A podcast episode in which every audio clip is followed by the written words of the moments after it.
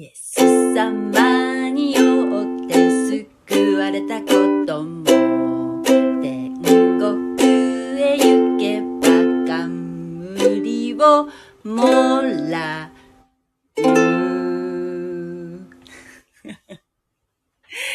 どうもこんばんは。ハレルヤ。冠をもらうという賛美歌でした。えー、っとですね、今日は、福岡は雪が降りましたね。粉雪が降ってました。めちゃめちゃ寒い一日でした。風も強いしね。皆さんのところはどうでしょうか？はい。今ですね、教会では、アドベント、対抗節という、えー、期間なんですね。アドベントっていうのは、12月25日の前の4つの日曜日を含む期間で、キリストの誕生を待ち望み、準備をする期間。で、アドベントっていうのはラテン語で接近するという意味があるそうです。はい。クリスマスはね、私、ちょっとなんかあんまりこうね、詳しく知らなかったんですけど、実は。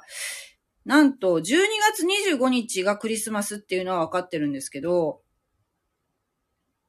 12月25日から1月6日までっていうのは、クリスマスになるそうなんですよ。知ってました？私、今日知りました。そういえば、あの、前いた教会、25日過ぎても、ツリーそのままお正月過ぎまで出してましたもんね。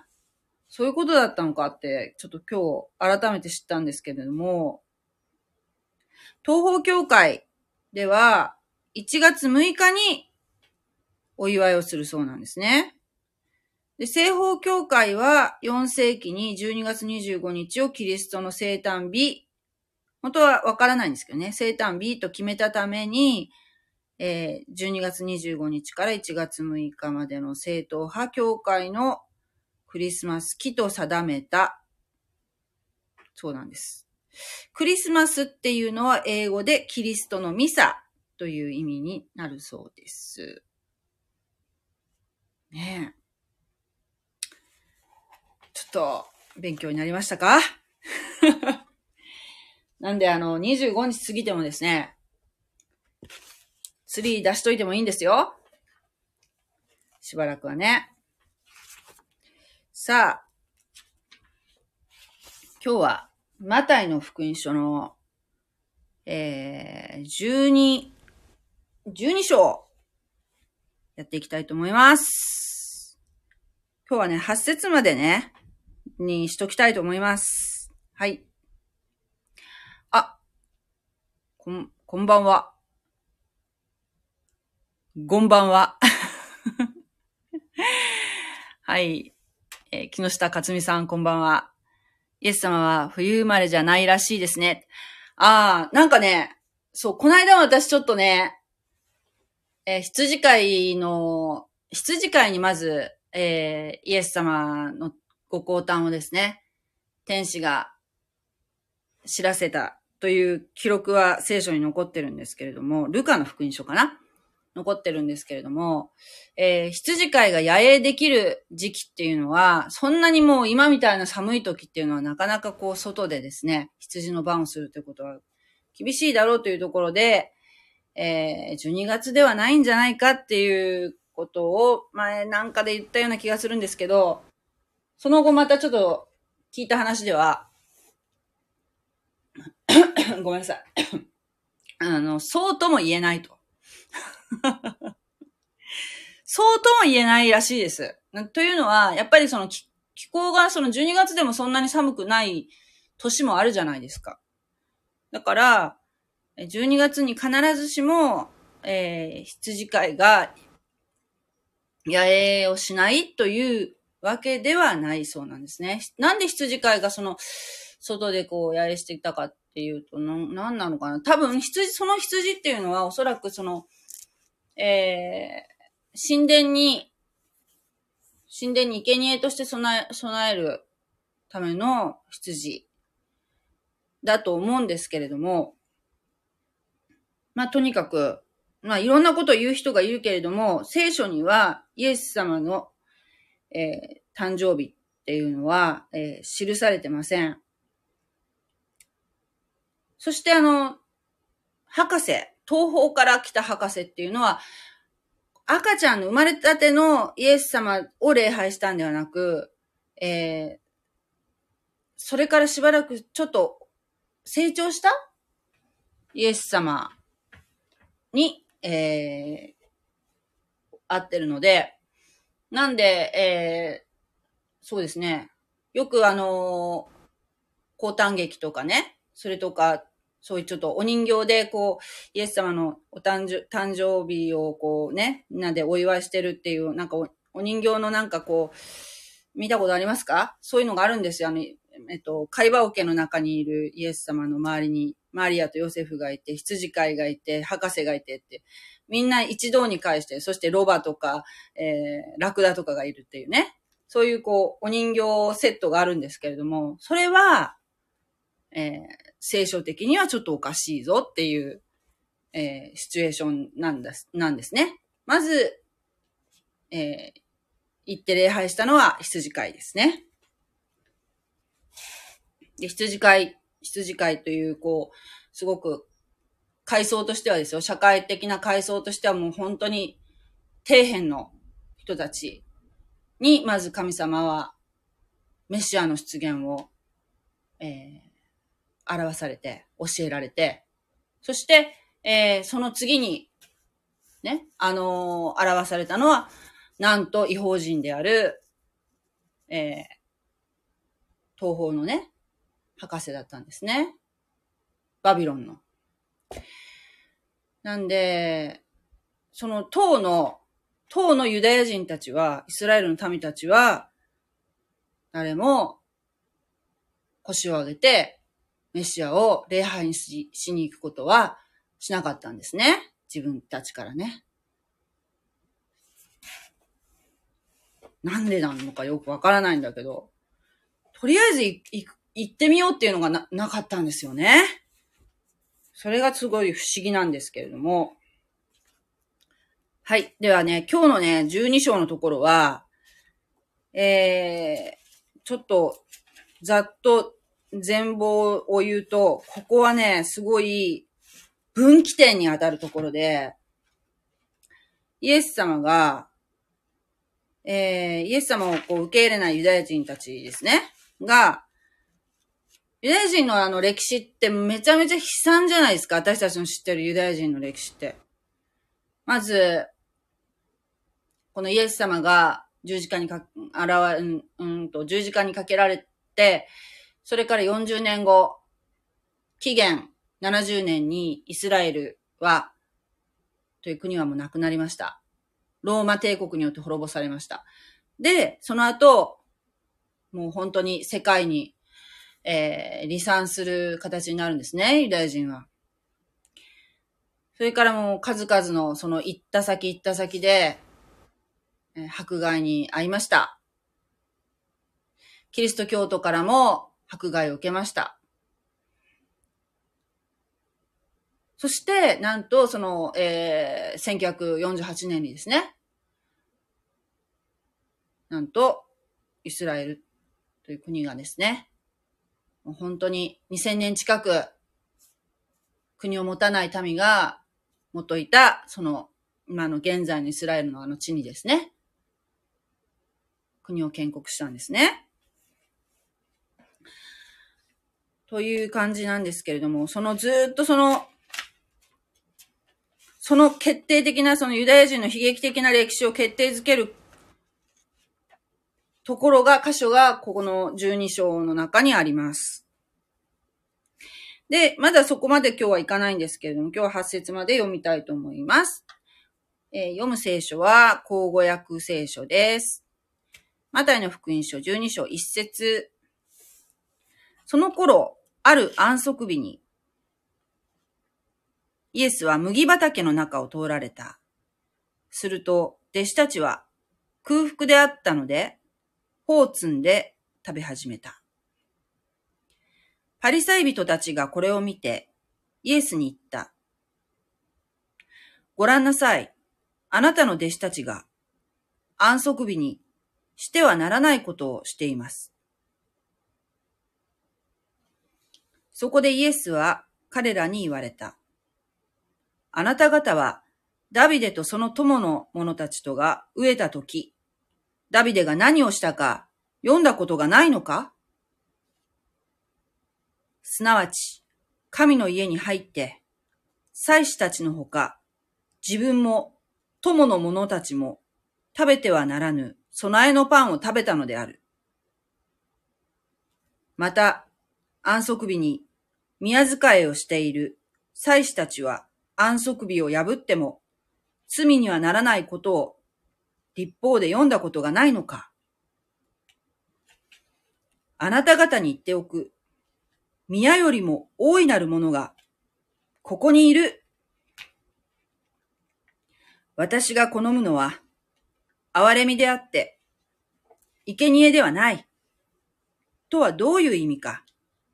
知っていたなら、あなた方は罪のないものを咎めなかったであろう。人の子は安息日の主である。はい。ここまでですね。安息日。安息日って何何かっていうと、えっと、ユダヤ人は、今でもそうなんですけれども、金曜日の夕方から土曜日の夕方まで、ユダヤ人の一日の始まりって、日没から始まるそうなんですよ。日没から日没までが一日ね。だから、その期間っていうのは安息日で、で、この間は、週に一回ね、えー、働いちゃいけないって立法で決められてるんですね。それは、だから週7日のうちの6日間は働いて、で、その安息日は、安息日はお休みすると。これは、えー、まあその、その日は何をするかっていうと、神様礼拝する日なんですね。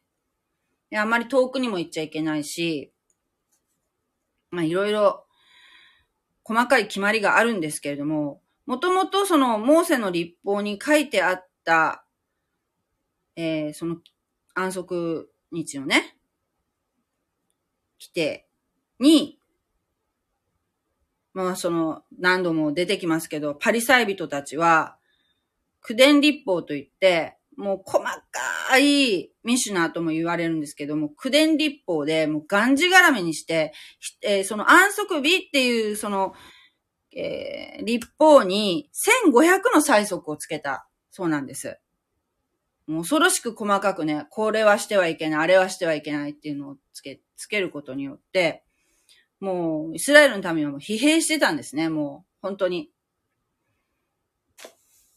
で、なんでこんなに細かい苦伝立法ができたかっていうと、えー、この安息日を守らなかったことで、過去、ユダヤ人は大失敗したことがあるんですね。それは、アッシリア保守、バビロン保守というね、あのー、もう、なんていうの？もう、国をもう奪われてしまうような経験を過去ししたのは、それは、えー、要するに、神様がユダヤ人に、えー、対して行った、ま、罰なんですよ。ユダヤ人は選びの民なので、神様に従っている間はすごく反映するし、すごくあの、恵みを受けるんですけれども、神様に背いて、例えば安息日にですね、えー、礼拝を捧げないで、働いてたとか、もうずっと働き詰めとかしてると、もう神様のこと忘れちゃうじゃないですか。で、神様からに背を向けたような生き方をししていたところ、そういう、なんていうんですか、この逆に呪いが来るんですね、神様の。そういうふうに、もう、運命づけられた民族なんですよ。だから、すごく恵みがあって、いい時が続くと、だんだん、今度調子に乗って、神様から離れてしまって、もう、ちゃんとね、安息日には休んで、体を休めて、そして神様を礼拝しなさいよ。っていう決まりがあるのに、それを守らないで、もう働、ずっと働き詰めに働いたり、あるいはもう神様を礼拝するのを忘れてたり、もう好き勝手なことばっかりややってると、この神様からガツンとやられるんですね。ガツンとやられたのがアシリア保守とバビロン保守なんですけど。もうそれの繰り返しなんですよ、このユダヤ人の歴史っていうのは。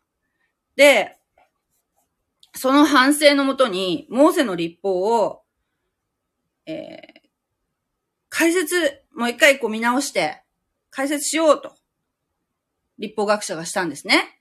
そこ、それはすごく素晴らしいんですよ。もう一回ちゃんと立法をね、勉強、あの、みんな聞きなさい。ちゃんと勉強しよう。ね、立法を開いて。もう一回その反省しようっていう、その姿勢は素晴らしいんだけど、それをですね、今度行き過ぎちゃうんですよ、ユダヤ人って。行き過ぎちゃって、やり過ぎちゃって、もう立法には書いてない、勝手なその人間が勝手に考えた細かい規定を、その安息日に関してはですよ、安息日っていうその立法を、に1500のいろいろやっちゃいけないことを、週みたいのをひっつけちゃったんですね。そういうミシュナっていうのは、もうイエス様の時代っていうのは、まだ、えー、文章化されてなかったそうなんですけれども、今は、今もあるんですよ。今はちゃんと文章化されたもので、それは、タルムードというそうなんですね。はい。ちなみにタルムードには、イエス様のことは書いてあるそうなんですけど、タルムードでは、イエス様は、魔術師と。魔術によって、奇跡を行ったと。記されてるそうなんですね。だからユダヤ人のイエス様のイエス感っていうのは魔術師なんですよ。未だに。これまあちょっと後で出てきますけれども。で、ちなみに、イスラム教の人もユダ、あの、イエス様のことをね、知ってるんですけど、イエス様のことを、イスラム教の人は何て言ってるかって言って、やっぱり神様としては見てなくて、偉大な預言者って言ってるそうなんですね。これでわかるのは、イエス様が数々の奇跡を行ったっていうのは、否定されてないんですよ。だけど、その奇跡は神様から来た、神様による奇跡ではなく、魔術による奇跡、悪魔から来た奇跡だっていう風な認識なんですね。ユダヤ人と。大変なこれは罪なんです。はい。ではちょっと続きいきますね。そして、えー、麦畑の中通られた時に、もうお腹が空いてたんですよ。お弟子さんたちもね。だから、麦の方を積んで食べました。で、これはイスラエルでは合法なんですって。これ悪くない。何が悪かったかっていうと、安息日にそれをやったってことが、突っ込みどころだったらしいんですよ。で、その、も、あの、麦の方ね、こう、道端の、こう、作物とかをパッと取って食べたりするのっていうのは、そんな大した量じゃなければ、それはね、全然許されて、え今もそうなんだそうなんですね。日本はダメですよ。日本は泥棒扱いされますよ。えー、イスラエルでは、旅人や弱者がね、社会的な弱者が、えー、少し食べるのはね、モーセの立法ではね、それは許されてるんですね。だから、えー、私たちがですよ、イスラエルにもし行くことがあるとして、ちょっとその、いただくっていうのはね、それは問題ないそうなんですよ。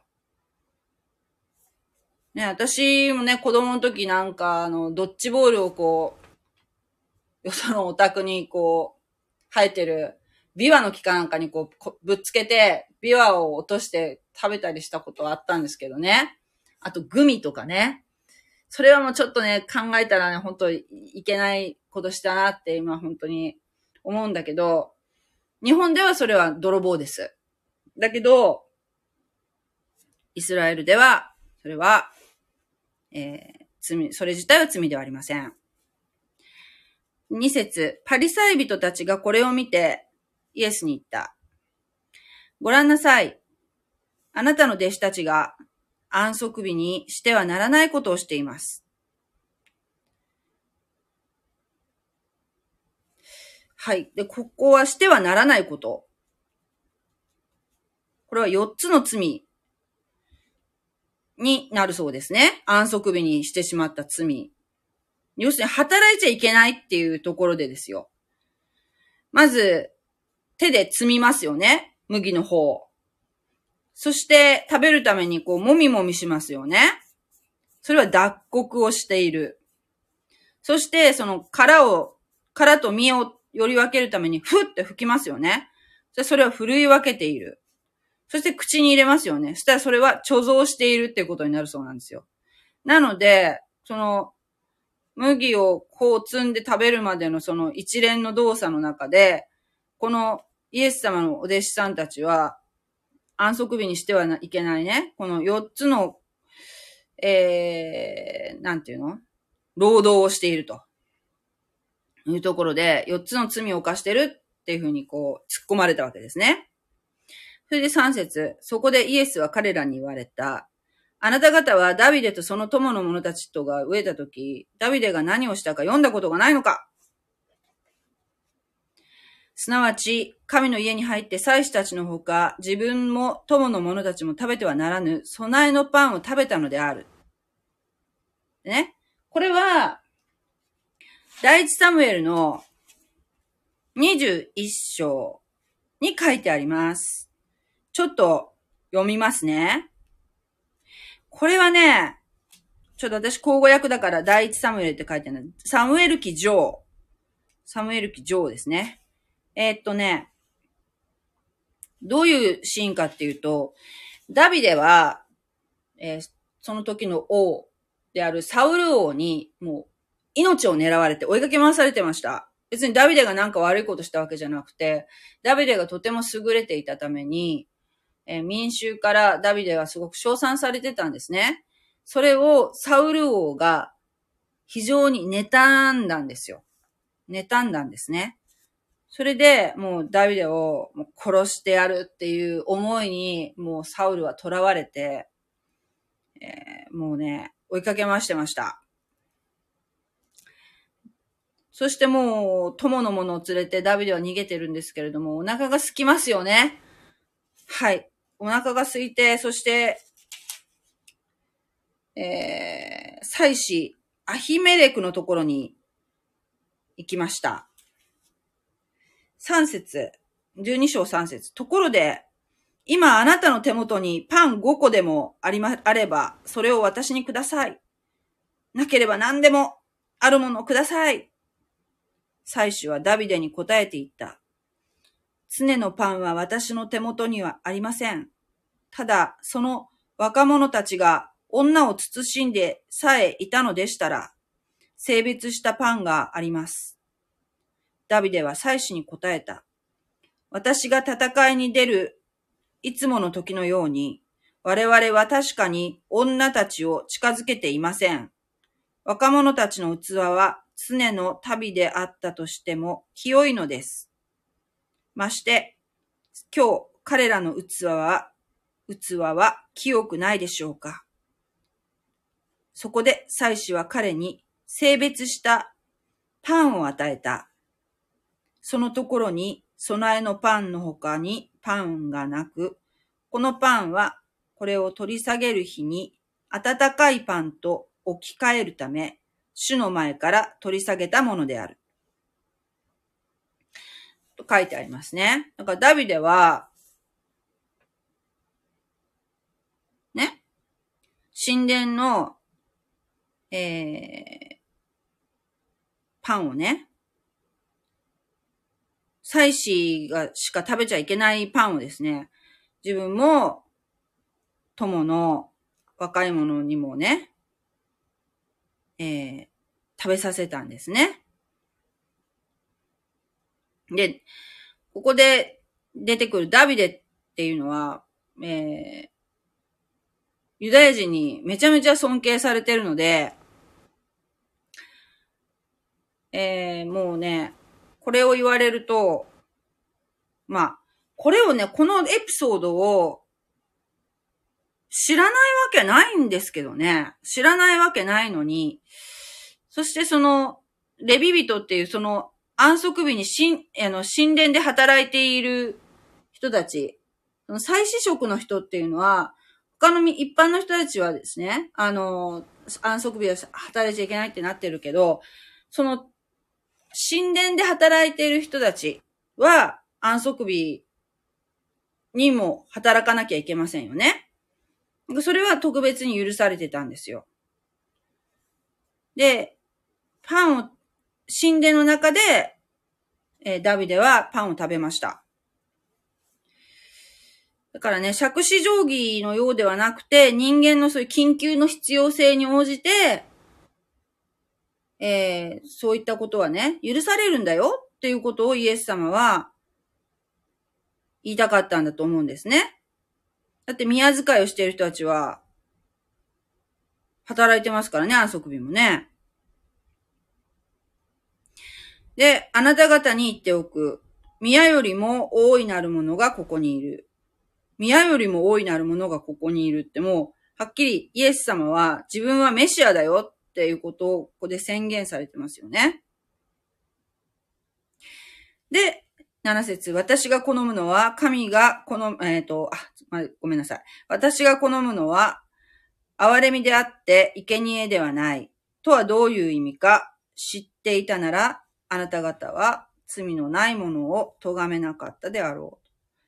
これは、ホセア書の6章、6節の言葉。これでも、前も出てきましたよね、これ。9、9章だっけな ?9 章13節マタイの9章13節にも出てますよね。私が好むのは荒れみであって生贄ではない。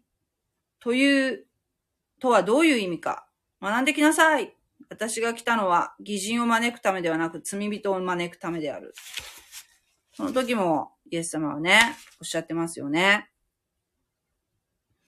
だから、神様は、えー、動機とかね、心を大切にされていて、その生贄という形式的なものを、えー、尊んでいるっていうか、好んでいるわけではないんだよ。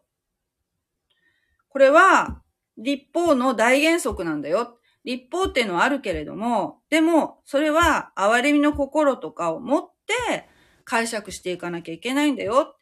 これ、違法人の日本、ね、日本人だと、えー、には、なんか、わかりますよね。その、借子定規にしちゃいけないっていうのはね。わかるんだけど、ユダヤ人っていうのは、もう、ものすごく、なんだろう、きちっとこう、もう、きち、きちっとそういうのはね、もう守るってなったら、本当にそれはもうこだわりを持って守ってらっしゃるんでしょうね。ちょっと私ユダヤ人の方に知り合いがいないからわからないんですけれども、でもいろいろそんな、えー、聞いた話ではですよ。もうそれこそ食器とか、食器を洗う、そのシンクとか、もう本当に厳格に守られるそうなんですね。だから、だからいい面もあるんですよ。そういうユダヤ人のそういう伝統的なものが、もうこんなに世界中に離散して2000年もバラバラだったのに、そのイスラエルに帰ってきたときは、えー、みんな、それぞれほら、普通だったらその世界中にもバラバラになっちゃったら民族がね。そしたらその、えー、その習慣の名残っていうのは残されるかもしれないけど、だんだんその国の人たちの習慣に飲まれていって、そういう立法をね、守っていたっていうのがね、だんだん薄れていくような気がするんですけれども、それは全く、えー、薄れてなくて、取り去られてなくて、みんなその方々から戻ってきても、えー、言葉はね、言語は変わってたかもしれないけど、そういう、えー、一つ一つの習慣は変わってなかったそうなんですね。それは本当に、え、ユダヤ人の凄さだなと思うんですけれども、ちょっとね、普通の他の違法人には、えー、考えられないところですよね。だから、まあ、ちょ、ちょっとね、極端なところがあるなっていうふうには思うんですけれども、それがちょっと行き過ぎちゃったんでしょうね。それがもう本当に後々のユダヤ人の運命を決定づけるところになっていくんですけれども、ね、人の子は安息日の主である。人の子っていうのはメシアの称号ですね。人の子は安息日の主である。ということなんですよね。はい。ユダヤ人って不思議な人たちですよね。もうね、守らなかったって、このアッシリア捕囚とかバビロン捕囚がめちゃめちゃ痛かったんでしょうね。それでもう、今度はちょっと守りすぎちゃうっていうね。うん。極端から極端にいった感じはしますね。それだからちょっとそういう的外れなところで、えー、本当にね、もう待ち望んでいたメシアがついに現れたのに、誰もそのメシアを受け入れることができなかったっていう、こう、悲しい運命なんですけれども、はい。ではちょっとメッセージを読んでいきたいと思います。ありがとうございます。えーと、博士は3年くらい経った時だと聞いたことがあります。そうですね。はい。なんかあの、3歳以下の子供たちが殺されてしまいましたよね。もうあのー、要するにメシアが生まれたっていうので自分のその地位がね、奪われると思った、あれは、なんていう王様でしたっけ？ヘロデ、ヘロデ大王ですね。ヘロデ大王が、もう、殺してしまいましたよね。一番下の方、下の方がお知らせをしたのがすごいと思います。一番下の方が、あ、一番下の、あ、えっと、羊飼いでしょ？ねえ、本当に、素晴らしいですよね。もう、思いますよ、こう、夜のね、こう、空を見、見上げると、今日なんかあの、お月様が結構満、満月じゃない？昨日も今日もすごいまん丸なんだけど、すごく空が晴れてて、くっきり見えるんですけども、今日なんかね。もうあの、天使が、おびただしい天使が現れて、そして、もう、賛美歌を、賛美したんですよね。歌ったんですよ。羊飼い。もうびっくりじゃ、なんじゃないですかもう、な、なんていう、ほら、グローリア、インエクセルシステオってあるじゃないですか。あれですよ。グローリア、グローリア。このように歌ったかどうかわかりませんけれども。ねえ。明日、まだね、クリスマスのアドベント期間なんですけれども、明日日曜日、明日というかもうね、日付もそろそろ変わりますけど、日曜日で、教会に行くと、えー、アドベントのね、礼拝があって、おそらくですね、24日はクリスマスイブなんですけれども、明日19日の、えー、礼拝っていうのは、クリスマスの、もう、祝会とかをね、えー、例えば、プレゼント交換とか、お食事会とか、あ教会でそういったものが催される、えー、日だと思うんですよ。多くの教会で、明日はね。だから、あの、もしね、教会に行ってみたいと思う人はすごくあの、いい機会だと思いますよ。で、おそらくね、コロナのやっぱりまだ感染を、をやっぱり警戒してるから、うん、いつもよりは多分規模は縮小して行われたりとかね。えー、どこも協会もされてると思うし、賛美もやっぱりみんなね、しっかりマスクして、えー、賛美もしてると思うので、まあ、いつものね、時、あの、クリスマスとはちょっと違うかもしれませんけれども、でもですよ、本当に、あの、キリストに触れるチャンスです。いいチャンスですので、もう未信者の方もぜひぜひ、教会に足を運ばれてはいかがでしょうか？もう、さっと寝てね。おそらくですよ。まあ、その教会によるんですけれども、えー、10時とかね、そのあたりにまで行けば、多分間に合うと思うんですよね。ホームページとか持ってる教会多いので、えー、礼拝の時間とかね、調べて行かれるといいと思いますよ。もしね、明日お仕事じゃないという方がいらっしゃいましたらね。24日はね、あの、多分ね、夕方とかね、あの、日が暮れてから、えー、初夏礼拝って言ってね、そろうそく持ってやる礼拝が行われると思うんですけれども、それはね、平日になるので、なかなかね、やっぱ行ける方、行けない方っていうのが出てくるかもしれませんけども、ね、あのー、まあ、クリスマスじゃなくても、教会は日曜日やってますので、ぜひぜひ、えー、行ってみて、みてはいかがでしょうか？これを機にですね。どんなもんか見るっていうのも、まあ、社会勉強としていいと思いますよ。私は。はい。ねえ。明日、満月。明日満月なんですね。あー。ねえ。荒野の果てに、それグローをね。はい、よくご存知で。